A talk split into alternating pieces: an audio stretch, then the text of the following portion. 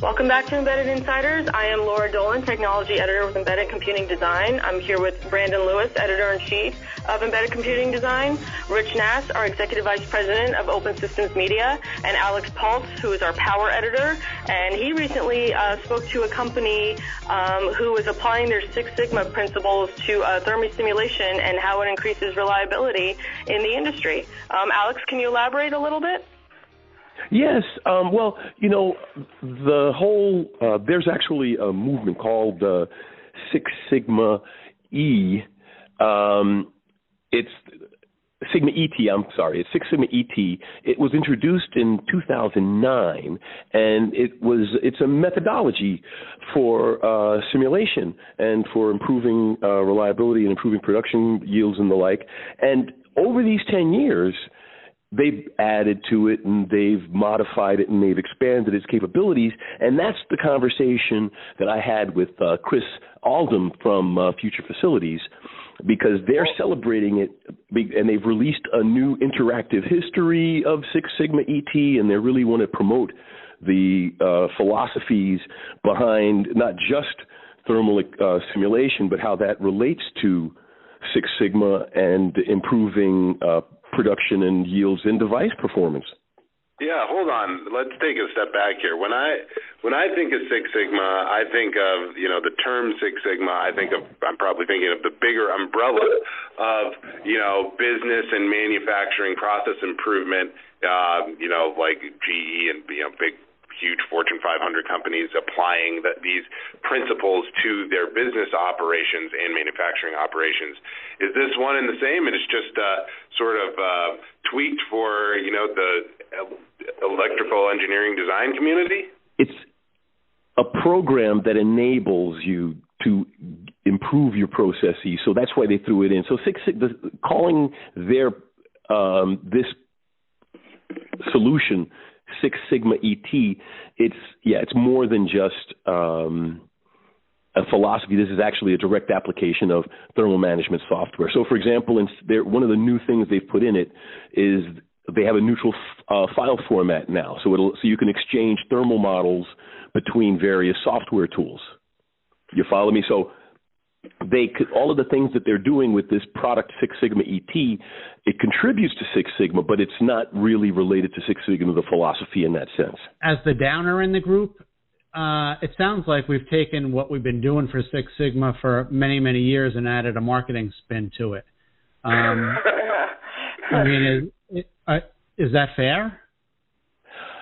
Well, I, w- I wouldn't say so much a marketing spin, but uh, but definitely commoditizing it and productizing it, because, I mean, the ability to exchange thermal uh, files, for example, or importing uh, C A D models, um, that helps designers.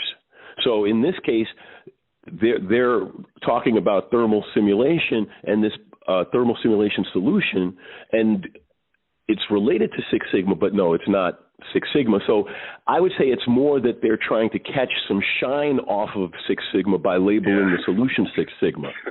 That's what I, that, that's what I was going to say. I was going to say it sounds more like the marketing spin for the uh, thermal simulation uh, tool by pulling the Six Sigma uh, branding and messaging into it.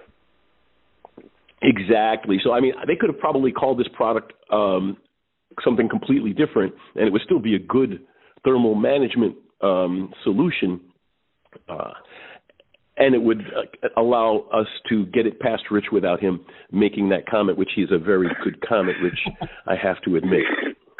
Sorry. He's a little salty today. well, why, well, why don't we uh, take a look and see what uh, the people at Future Simulations have to say um, about Six Sigma E T and uh, how it's really helping people in the uh, design community overcome some of their thermal management issues. Yes, let's give it a listen. Today, I've got Chris Aldham. He's with uh, Future Facilities. Welcome to the show, Chris. How are you doing? Hi, Alex. I'm doing well. That's really good to hear. Well, you know, you've been on the show before, and uh, we've had a chance to chat about things. But uh, today we're going to talk about uh, you know, the whole issue of test, measurement, uh, and simulation, because it's really becoming uh, more important to make sure your designs are working properly. I mean, well, I mean, they always used to, but is becoming even more critical now, wouldn't you say? I, I would indeed. I mean, in, in the old days, uh, if I can say such a thing, you know, there used to be huge margins that people allowed for when, when building their design and, and in, in testing it, in, in simulating or, or prototyping. Um, uh, but nowadays, the the cost drivers that are there uh, just mean that, that people can't allow those margins anymore. They're they're working at the edge. You know, a device has to just work, because if it's working well within possible margins or possible uh, limits, it almost certainly costs too much. Excellent point. Or it's time to move those margins and uh, upsell the additional functionality, right? Yes, yes. Then then make them more powerful uh, in in that way. Well, I mean, and, and well, it goes into all of those directions, though, doesn't it? When you you know when you think about it, Chris, the the test and measurement uh, industry has always been. Uh, I, I I I used the term in a column a few weeks ago, Red Queen's race. You know, uh, you have to run as fast as you can just to stay in the same place, because every time you build a new piece of test equipment or a new uh, simulation tool, the tech gets better and the lines on the ruler have to get closer together. Yes, that's certainly true. I mean, we've seen that the the simulation models that people are building now are, are much more detailed. They're, they've got many, many more parts in them. They're looking at, at time-dependent behavior, not just steady state.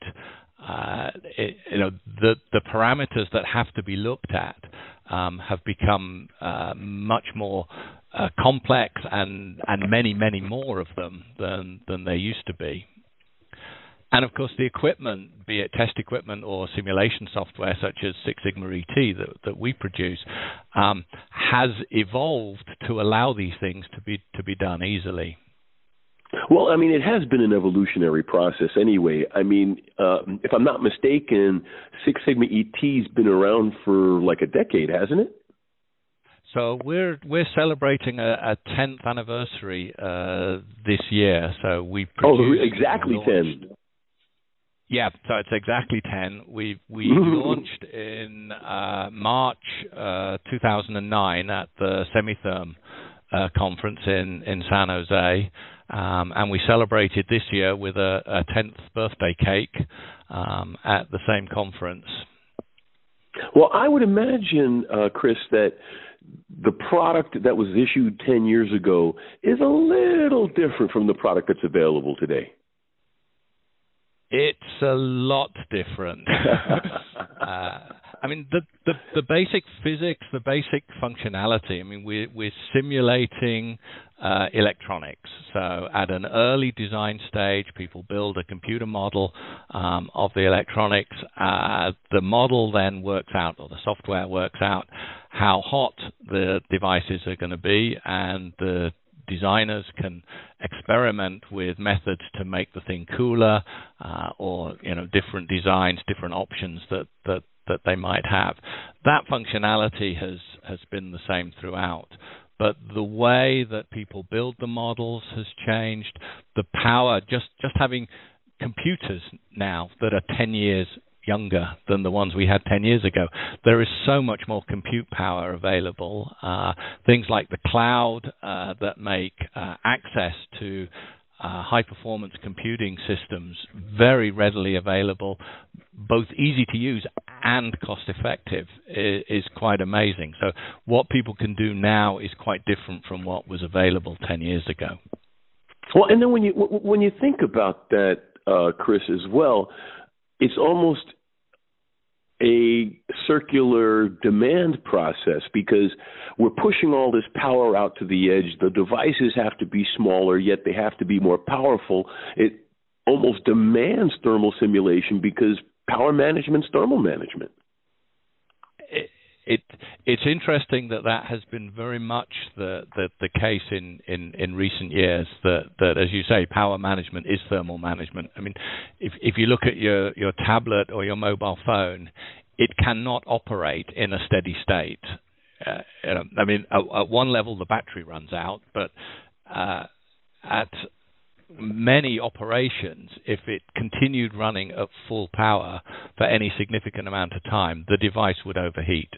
So the mobile phone, the tablets that people are using are constantly monitoring temperatures at various parts throughout the system and adjusting the power usage and trying to do that very intelligently so that the user experience that they're, they're looking at, you know, if you're watching a video or, or playing a game, obviously, mm-hmm. that experience has to remain uh, perfectly acceptable. You know, if if your video stops or your game stutters, you know, you're not going to be very happy with, with that device. But you know, if running that and everything else that's going on in the background of the phone causes it to overheat, you're equally unhappy. So they have to have very clever, intelligent power management run off Uh, a response to the temperatures in the in the device.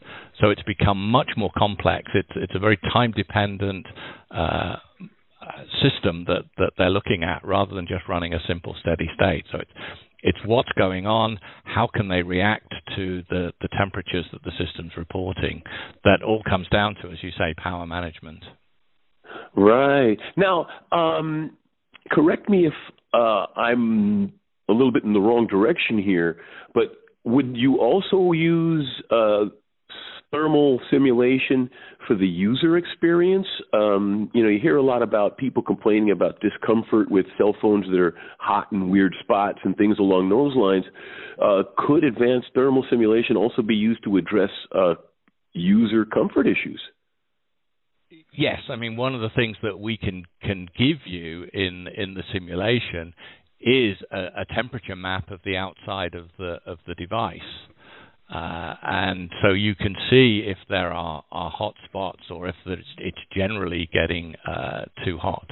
Um, and that's one of the nice things about uh, a simulation compared to measurements in some cases, because quite often with a with a measurement or an experimental setup, you're going to get temperatures at three, four, five, may, you know, maybe ten spots on the surface, but we can give you mm-hmm. a temperature distribution everywhere. Um, and that way you can see where the hotspots might be. So uh, it, at one point, the simulation can drive the experiments. You know, you need to go measure there to see if that's acceptable or not, um, because there are always some approximations and, and assumptions that have been made in the in the simulation that, that ultimately you still have to check out with with measurement data.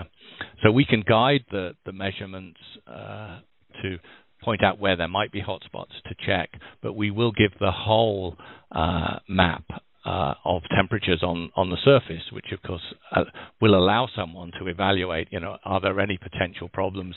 Is it uncomfortable? Is it dangerous? I mean, hopefully it's not that hot, uh, but yeah, it can be uncomfortable.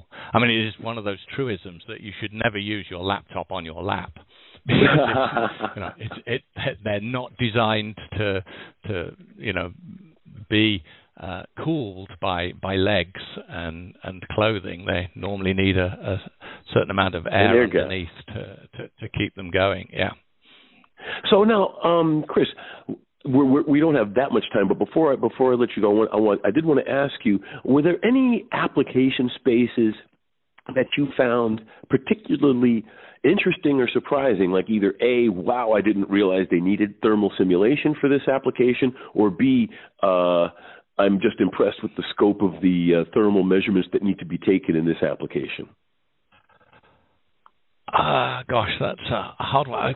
We've covered so many uh, different applications from, uh, I mean, people have looked at, at control electronics up to towers of wind turbines, um, which I, I I was very surprised at, um, and was quite a challenge because they said this is this is in a tower. It's thirty meters high.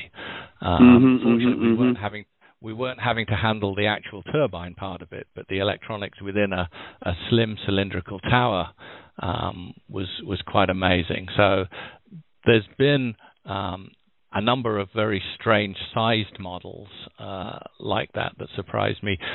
The complexity of the of the, the phones uh, and, and tablets, as, I, as I've already mentioned. I mean, I was aware that you know, phones and tablets aren't, aren't simple things to, to, to do, but when you actually get into the the things that people are having to do to make them work, it it is quite impressive, this this very small little block that everyone takes for granted and carries around is is quite a technological marvel in in in my eyes. The fact that it can do half the things that it can do is is pretty amazing, and and and the fact that that you have to think of it as a a dynamic device when it when it's working is is quite a, an impressive feat to, to, to, to make them work as well as they do.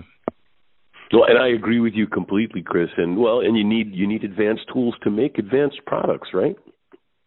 Yes, indeed. I mean, you've to to, to have something that has that much advanced functionality, you have to understand what it's doing and how it's doing it, and and to do that you you need um advanced tools in in in simulation in in in my area, but also in in being able to to validate and verify what what's going on. To to I say the the engineer really has to understand that device to to to make it function, and that that is is quite an impressive skill.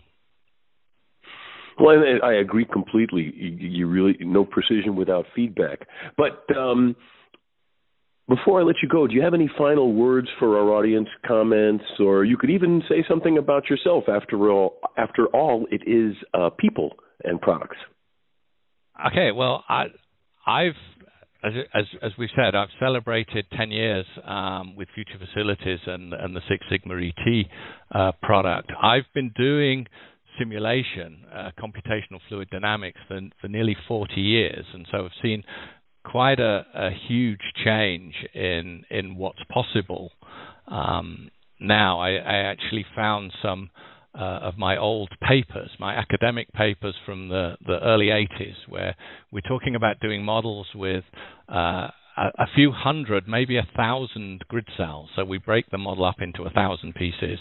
We're now doing a hundred million Uh, grid cells, so the the, the models are, are hugely more more more complex, and we've also gone from uh, very simplified, obviously, to, to to to be able to characterize something in that that small number of grid cells, to very complex. We're using uh, mechanical C A D much more Uh, to drive thermal simulation. So thermal simulation used to sort of live in a little bit of isolation, but now it's connected to other parts. We, you know, we, we import data from the electronic designs, we import data from the mechanical designs, and use it directly in the software, so that that that the detail that is necessary can actually be brought in quite easily. And that's that's a very big change. Some of my early models, I remember having drawings and and manually, you know, scribing uh, our, our computational mesh onto the drawing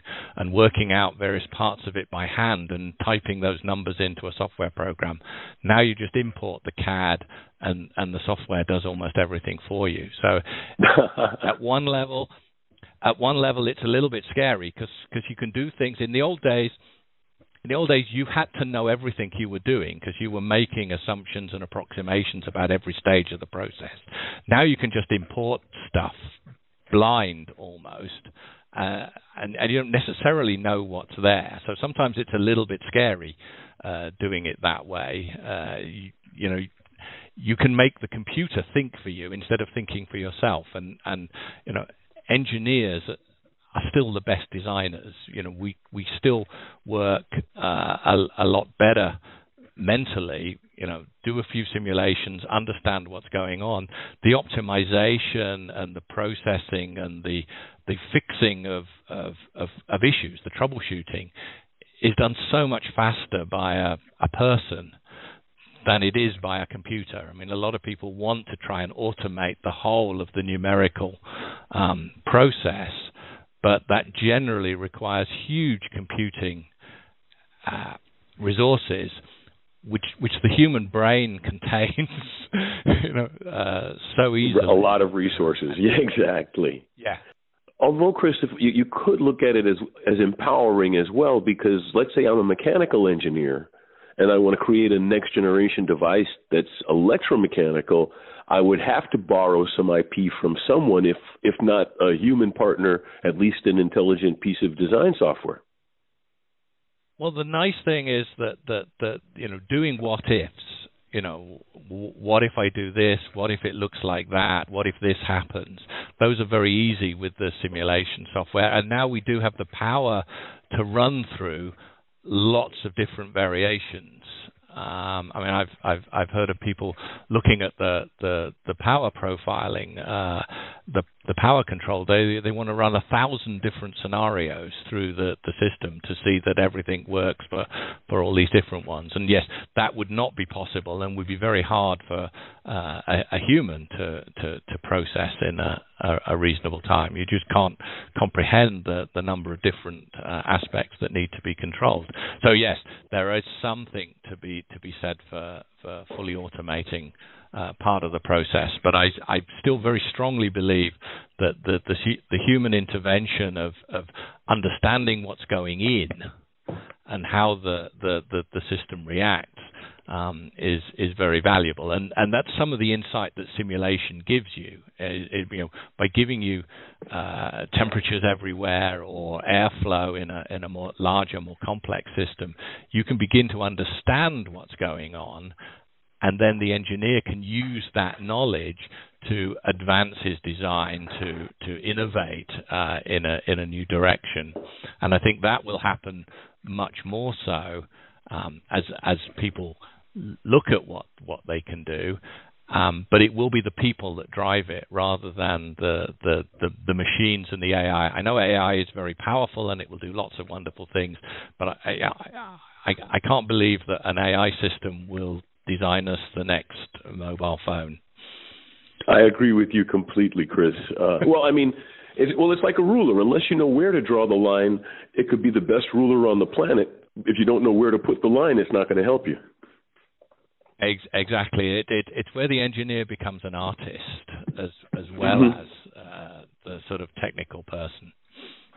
Excellent. All right. Well, hey, Chris, unfortunately, we, we uh, have run out of time, but I want to thank you so much for having taken the time to be on the show today. I really appreciate you taking the effort. No problem. It's been a pleasure, and I, I hope it's been interesting. Oh, it has been for me. I'm, I trust it has been as well for the audience. Thanks a lot, and uh, I want to thank everybody out there in the audience for taking the time to listen as well. Another very interesting uh, interview there. Um, it's uh, clear that we were more on the uh, thermal uh, simulation and management side of the world than the Six Sigma side, uh, uh, like we were talking about before. Um, but anyway, what do you say we head over to the news desk, Laura? Yes, I want to switch gears here and talk about STMicro and what they have going on. They are enhancing their S T M thirty-two G four microcontrol units uh, for new discovery kits and firmware. Yeah, so uh, these new S T M thirty-two G four M C Us are now part of the very popular uh, S T uh, Discovery ecosystem, which is one of the most um, prominent uh, development kit uh, platforms, I guess you could say, out there for embedded and IoT engineers. But the S T M thirty-two G four in particular um, is a line of M C Us that are really uh, focused on uh, motor control, motor driving, um, and power. So uh, there's an integrated buck-boost conver uh, converter um, on board. Uh, there are resistive load capabilities. Um, also, there are uh, there is an electronic speed control for three-phase Uh, B L D C and P M S M motors um, that operate up to forty amps. So really, if you're doing anything in the uh, motor control arena, you should probably take a look at these, and maybe one of these days we'll find it on DevKit Weekly. They also have an electrical and thermal protection feature um, that interlocks the high side and low side drivers and supports uh, the motor sensors and three shunt current sensing. So. Yeah, yeah. So definitely a lot here geared towards um, obviously power um, and uh, driving motors. So um, like I said, if this is up your alley, take a look. Uh, the kit costs fifty-nine bucks. Very cool. Um, now I want to talk about uh, G S M A and uh, five G A A, which is a five G Automotive Association. Um, they are agreeing to increase their connected cars and uh, keep their roads safer. Yeah, so it looks like uh, this agreement is bringing together the two organizations around five point nine gigahertz spectrum. So we know that there's a lot that's been going on out in the automotive space around what type of wireless is going to be used for V two X applications. You know, is this going to be um, uh, an L T E slash five G thing? Are we going to use uh, D S R C and eight oh two dot eleven P? Here it looks like uh, with the C V two X uh, uh, technology that's coming out of uh, G S M A and five G, we're going to be targeting the five point nine gigahertz band, um, and that is what will be used to have cars communicate with each other and the roadside. Yeah, you got to keep up. five G is just around the corner, so I'm glad they're taking that initiative. So they say. They've yeah. been saying it forever. And uh, lastly, I want to talk about H C C Embedded. Um, they have released their SafeX F A T file system mm-hmm. for the fail-safe data storage. Yeah, so uh, the SafeX F A T uh, file system um, is something that H C C has been sort of alluding to in conversations I've been having with them for a while now, um, but it's just another uh, example of H C C who's uh, probably, if you if you think about a truly embedded development company and, and a company that's really focused on, you know, critical, uh, reliable, deterministic software, uh, that's H C C Embedded, and so it, it uh, would stand to reason that they would introduce uh, SafeX F A T um, to really help people, um, their designers, with their data retention and uh, reliability. Sounds good. And uh, right now on our site, we have a lot of coverage on the automotive industry and what's going on there. So uh, if you'd like to read a little bit more about it, of course, you can visit our website at w w w dot embedded dash computing dot com. Thank you all so much for tuning in. See you next week.